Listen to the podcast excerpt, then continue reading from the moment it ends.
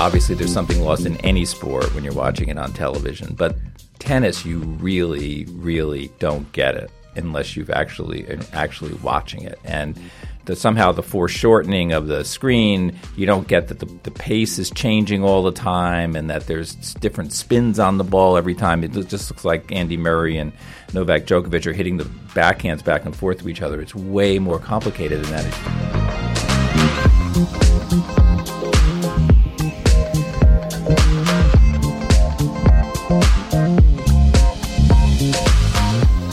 everyone, Jon Wertheim here. It's this week's Beyond the Baseline Sports Illustrated Tennis Podcast. We have a special guest this week. It's an in studio guest who's actually gracing us with his physical presence. Not often we have that, especially since we moved from Midtown Manhattan down to the Wall Street area. The guest this week, Gerry Marzorati. For a long time, he was the editor of the New York Times Sunday magazine that everybody reads. He's also a founding editor of Play, the New York Times sports magazine. And in his mid 50s, he decided to try something new and play tennis. Not recreationally necessarily. He wanted to get really, really good. He did that. And his writing about this experience is late to the ball. It is an excellent, I don't even know what to call this. It's, it's part memoir, it's part sports book, and it's a lot of social science about getting old. It's a terrific read. It's really elegantly written very well crafted book that I encourage everybody to read. There was an adaptation in the New York Times Week in Review section that we will link on the site. That it's a terrific read that will give you a sample of the book. Um, but we uh, we really enjoyed talking, really enjoyed having him down here, and we'll welcome him now.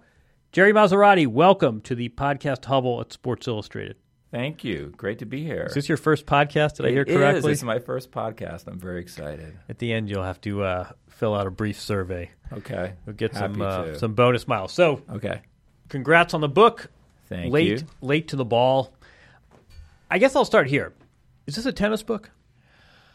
It is in part a tennis book. Uh, it is also a book about aging, and specifically, I think about late middle age and that moment that uh, your career is winding down, and if you have kids, the nest is emptying, and uh, sort of what do you do with your life, and you're in a different place maybe than your dad or your granddad was. Uh, you're a little healthier. You didn't smoke. Uh, you have a little more energy, and what are you going to do at that time? In this audio medium, people can't see this, but you, you do not look like someone who uh, is, is in retirement age with two kids out, out, of the house. But no, I mean this this is, seems to me it's part memoir, part meditation on time. Yeah. Did, did you expect this going in? I mean, did you sort of expect the, the tennis to be, I don't want to say conceit, but the te- tennis was almost a vehicle for you to explore some of the social science and some of this, this geriatric research. Did, did that sneak up on you, or was that your intent? Well, the intent actually was I had read a book. Well, let me go, let me step back one step.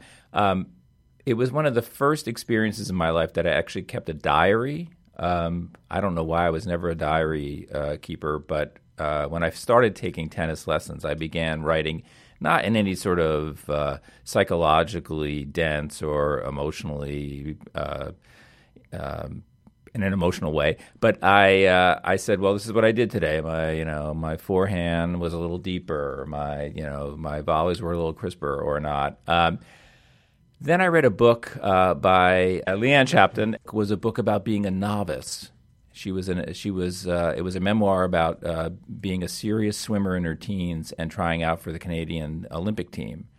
And I thought, there's a lot that she's going through that's not what I'm going through, but there's a lot that is. This whole idea of being a novice and being a novice in your late 50s. Um, and that was really the germ of the book. Like it seems like a new experience. It's probably experience that, that a lot of people are, of my generation are having, but probably an experience that a lot of people of previous generations didn't have.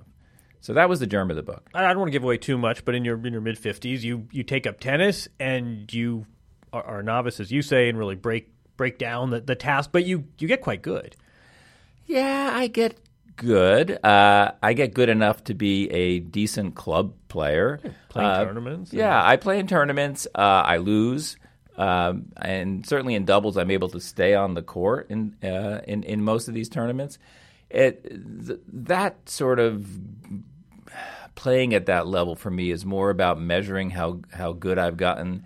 uh, and actually just enjoying the company of the people who I get to meet at these tournaments. And actually, one of the byproducts I didn't expect uh, when I got into this is there's a kind of male friendship um, that I think a lot of guys experience when they're on their high school, uh, you know, sports teams, and it's they're not the deep friendships necessarily that you that you have at that time, but there's something about that kind of buddiness that's different, and uh, that's something that I've experienced in, in this whole process of of playing on tennis teams and, and in senior leagues and that sort of stuff. These are people who don't ask you what you do the second question Right, when they meet right. you. They're they're they're really it's it seems superficial, but it's actually not. It's pretty. You're just you're sharing in this. You're in a kind of guild uh, where you're all trying to get a little better at your game. How did you? How did you? I mean, you, you could have tied flies, and you could have picked up the accordion, and and God knows golf. How'd you? Uh, how'd you settle on tennis? Well, golf would have been out because uh, we sort of had my wife and I sort of had a verbal prenup that there could be no golf because she thought it was basically uh, parenting avoidance. that, uh, that, that should be enforceable in, in all fifty states. I commend your wife. Uh, but the uh, but you know tennis was always a game I I loved to watch. Now it is also true that I will watch almost anything. Uh, you know I was on an assignment writing about an Icelandic rock band 15 years ago, and uh, you know got into curling for three days, and so I, I can really watch anything. But the tennis it, it, was it was always just tennis struck me as something beautiful and complicated, and uh, I loved watching it for that reason. And uh, and, and it also seemed difficult, and I, I I was drawn to the difficulty of it, and um, in some ways that maybe that insulated me psychologically from ever worrying about getting better because there's only so good you could get at something that complicated. It's hard as hell, isn't it? I mean, it, I, I think that's a real. People talk about, oh, it's not telegenic, and where's LeBron James? And I, Yeah. I think one of the core sort of growth stunters is just the fact that it's really hard. It's really hard, and also honestly, television. Uh, there, to me, obviously, there's something lost in any sport when you're watching it on television. But tennis, you really, really don't get it unless you've actually actually watching it, and the, somehow the foreshortening of the screen, you don't get that the, the pace is changing all the time, and that there's different spins on the ball every time. It just looks like Andy Murray and Novak Djokovic are hitting the backhands back and forth to each other. It's way more complicated than that, as you know, because you know the sport so well. Um, but I, you know, I love, I, I, and I and I think I was drawn originally, though that changes in the course of my playing. I was drawn to the solitude of it. Uh, in the same way that I've, I'm drawn to the solitude of reading and writing, which are the things I've basically done with my life, and that somehow the, the tennis seemed like uh, uh, uh, solitude times ten. You know, it was just, it was just, it's, it's so you're, it's so gladiatorial. You're so on your own. You're, uh, there's, there's no teammates to pick you up. There's nowhere to hide. Somehow that was appealing too, though. I came to love doubles in the end. Said that e- even in cage fighting, for for one out of every three or five minutes, someone's patting you on the back and giving you instruction in water. This Yeah, is, this is yeah. solitary confinement. All right, let's take a quick break, real quick. I want to tell you about the NBA playoffs. They, of course, are in high gear. The second round has been so much better than the first round. Here at the SI Podcast Network, we are in high gear as well. We give you hoop fans two great shows in one. First, there's Open Floor. You'll hear our man Lee Jenkins interview the most interesting personalities in basketball. Then, in addition, young Andrew Sharp and Ben Golliver sit down once a week at least. Last night, they were up after the Portland Golden State game, well into the infomercial hours. Sharp and Golliver break down the best storylines of the playoffs. The NBA playoffs are here. We're all waiting to see if Golden State can repeat or if Cleveland can have the city's first championship since the 1600s or thereabouts. Again, that's SI's NBA podcast. You can find it on iTunes, Google Play Music, or at si.com backslash podcasts. How'd you, how'd you find the experience of writing about tennis to be? It's a, it's a weird sport to me to write about. Just 'cause Yes. How many ways can you describe Serena hit an ace? Yeah, no, it's it's that's a challenge, and and one of the other challenges I had in the book, I think, was trying to figure out at what uh, who am I writing for someone who has never watched a tennis match, or am I writing for someone who uh, is a tennis fanatic? And where do you find the sort of happy medium there? And uh, and I had a lot of help from my editor, Colin Harrison, on this too. But you know, there were ways in which I just didn't want to slow down the book with explaining literally everything, and hope that I could just convey what was going on. There are help me here. What are there? Fifty-five chapters. Fifty. I mean, they're small. I mean, it's written. Yes. I, I, don't again. I don't want to give away too much, but it's it's written in sort of elegant, um, maybe four or five page chapters. And uh, it occurred to me there there are about as many chapters as there are points in a set. Was, was this intentional, or am I oh overthinking my God, this? That is fantastic. No, I never I never imagined what? that. I I wanted the book to move quickly. I wanted you know I imagined uh, a book that someone could read in a weekend uh, not two weeks, and uh, and that would have this sort of uh, propulsive force forward. For many years, I edited Michael Lewis, and Michael Lewis has this amazing ability, like to keep you going, and the, the, it just tumbles forward, and you get through the book quickly. And I love that about his writing, and I don't have that style. He does it with sentences, starting with dependent clauses and and having those sentences tumble and tumble. And I don't have that sort of writing style, but I wanted that kind of um, pace. I wanted someone to, to feel that they didn't they weren't going to be bogged down by this book, and that's that really was what was behind the short chapters. I assure you, no one will be uh, bogged down by this book. No, I mean I, I think it's a really I, I, couldn't tell if you got into tennis and realized that it you could you could sort of insinuate all this other material. I'm, I'm a sucker for any social yes. science, so I thought yes. that was really interesting. Tasks and handedness. Yes. Um, well, I think you can't it, write as as you as an author know. I think it's hard to write in this moment without taking into account neuroscience. It, it is right. a development of our time. It tells us it's speculative, but the speculation is really smart, and it seems logically to tell us a lot about how our minds and bodies work. And one of the things that was, that I really wanted to do by doing something physical as opposed to doing watercolors uh, uh, was to really understand my body to embody life before my body broke down completely, to really kind of understand how my legs work. It sounds silly, but you know, there's, uh, you know, my coach is constantly telling me I need to bend my knees, and I tell him my knees are bent. He's no, they're not. Yes, they are. And then he shows me with his little phone dartfish, takes a little picture of me, and says, "Look, your knees are not bent," and it feels like they're bent. And so you, there's just things are or the whole when you're serving, making sure the rop, racket dropped behind your back far enough, and it feels like it is, except when you get tensed up, and then you stop doing that. And right. uh, and, and, you had, uh, you know, there were times where you used data and you used video, and you yes. you really broke down your. Uh... Well, I I played at. Uh, you know, there's a there's a part of the book where I go down to Florida for a week to a camp, and I and I put myself through a regimen that a promising 12 or 13 year old player would go through. And I mean, what I learned there is I, I, I, a I'm not an athlete in my 60s, and b I would have never been an athlete in my teens. I mean, I would have never been an athlete in my teens because I was the shortest, skinniest kid in every class picture uh, picture until I'm through high school. But I also didn't have that drive, that incredible focus that these kids have to become great. Uh, and they're you know and they're you know they're not they're they're not suffering illusions. They're they're they're they think they're going to be D one tennis players, not pros. But boy, do they work hard.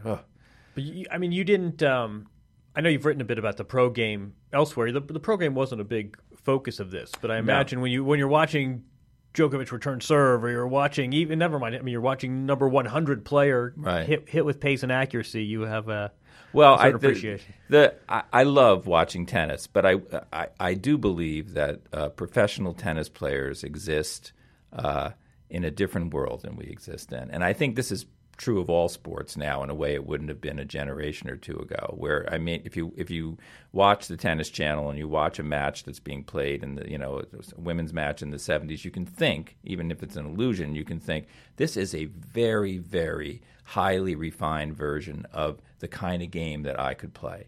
When you're looking at the players uh, who play today, they're playing a different. Uh, a, at a different, a different level. Sport. It's almost a different sport. They just happen to be playing it within the confines that we play right. in, but they're.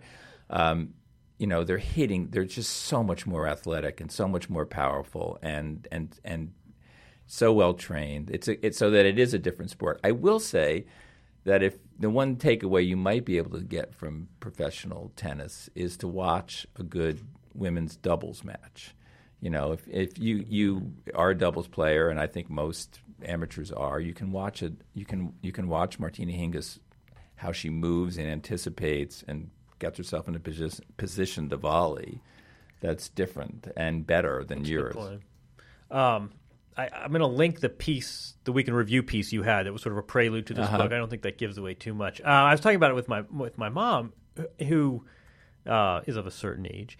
She had an interesting point. I thought to sort of attack, defend, or modify this. That that apart from all the the benefits, um, sort of the, the secondary benefits, having a passion like this or having a new pursuit at a certain age, you're doing so much because it's good for you. So stretch because it does X, and eat kale because it does Y, and then blueberries are good for memory.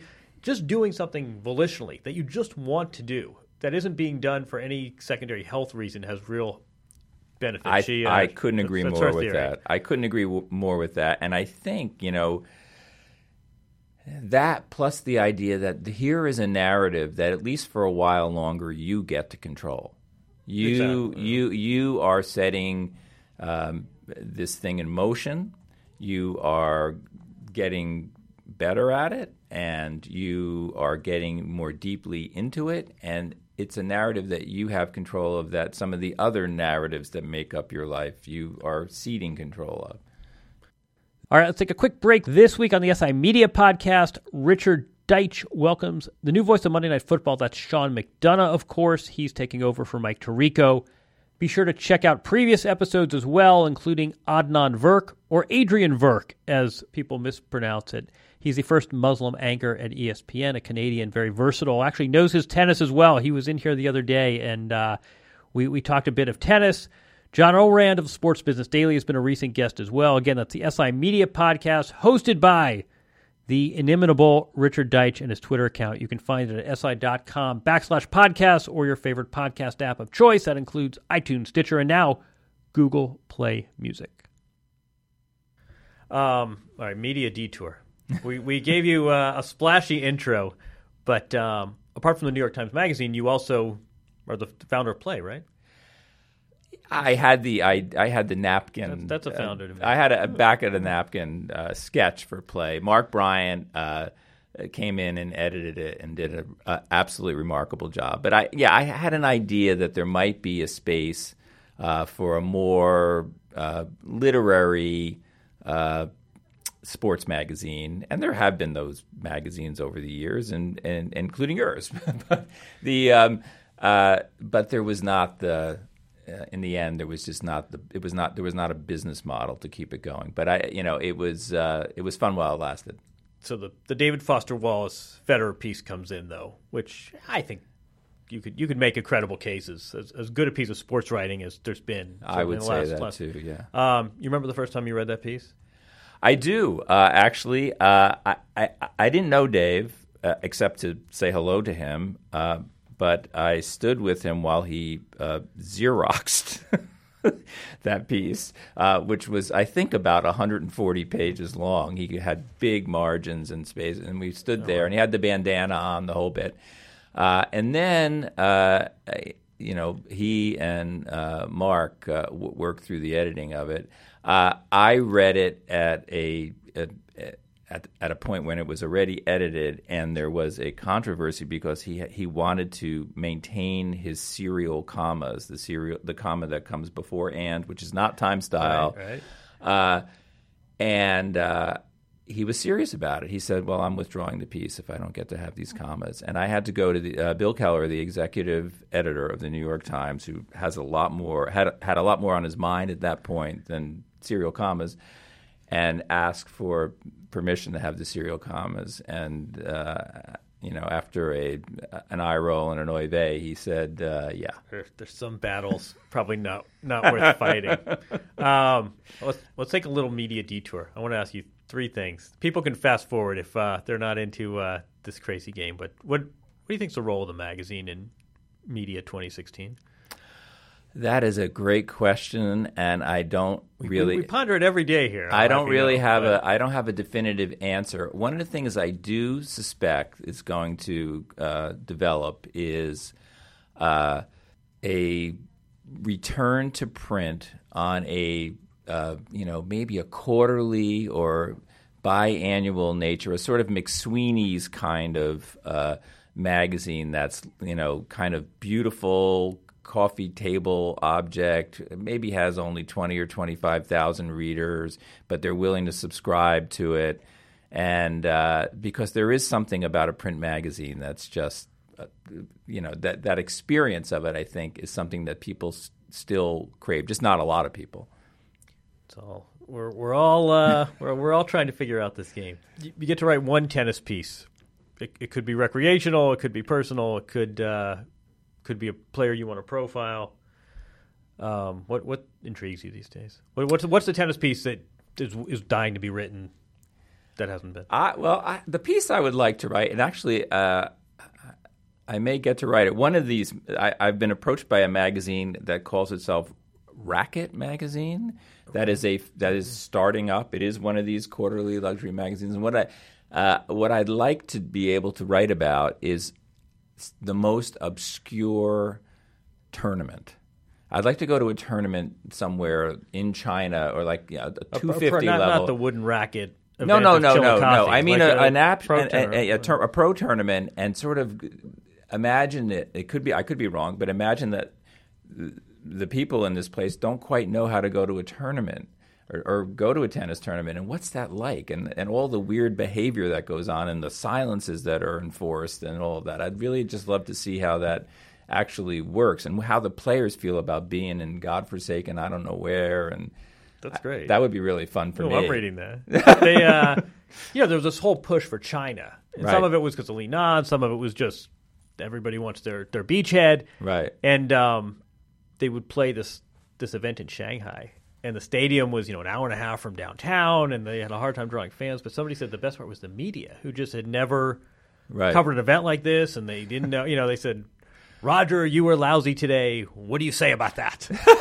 He has a dumbfounded look on his face, but it's the same idea. That, exactly. That there's, there's a, whole etiquette. There's a whole that, etiquette that goes with yeah. that goes with this. That's been developed, you know, over hundred years, and it is a sport with lots of, you know, fussy etiquette, which I happen to think is good for the sport for all kinds of reasons. I think it actually is a uh, it's ref- it's a refreshing change from what you get when you go to a lot of other sporting events. Um, but it does have its you know its ticks and its rules and its manners and uh, um, that makes it special. I don't know. Well, one, one thing I liked about I mean this is very crisply written. I don't, I don't know how much time you gave yourself, but this three this, this three very, years. Yeah, this this in a red like it. But it also struck me that you did not have that uh, that that jaded tennis fandom where everybody has an idea of what can be improved and everyone's an idiot and the alphabet soup and the court's too big and we right. should play let's and right. I've never seen a sport with so many sort of carping yes. critics that also love the sport that then close ranks with yes. criticism. But yeah. did did you feel like you had to ward that off? Do you get caught up in how come I don't get Tennis Channel in Westchester? Like that's a really interesting question. I I think it, for me it's about maintaining fandom uh, for as long and uh, as deeply as you can, and I really learned this uh, from my mentor Roger Angell, who you know the legendary baseball writer and New Yorker editor, and to look to to, tr- to try to always be looking at tennis uh, as a fan and not a journalist in the way that if I were looking at the political system or something, I would I would I would look as a journalist. That uh, to be a noticer and take it on its own terms and just really, um, uh, you know, kind of immerse myself in the joy and beauty of great tennis and and take it for what it is. I'm sure there are improvements that could be made or changes that could be made and uh, and changes that have been made. I have no problem with uh, a tie break. I have, you know, there's things that I, you know, but I, I, I, like the individual character of particular tournaments. I love that it's global and it moves around.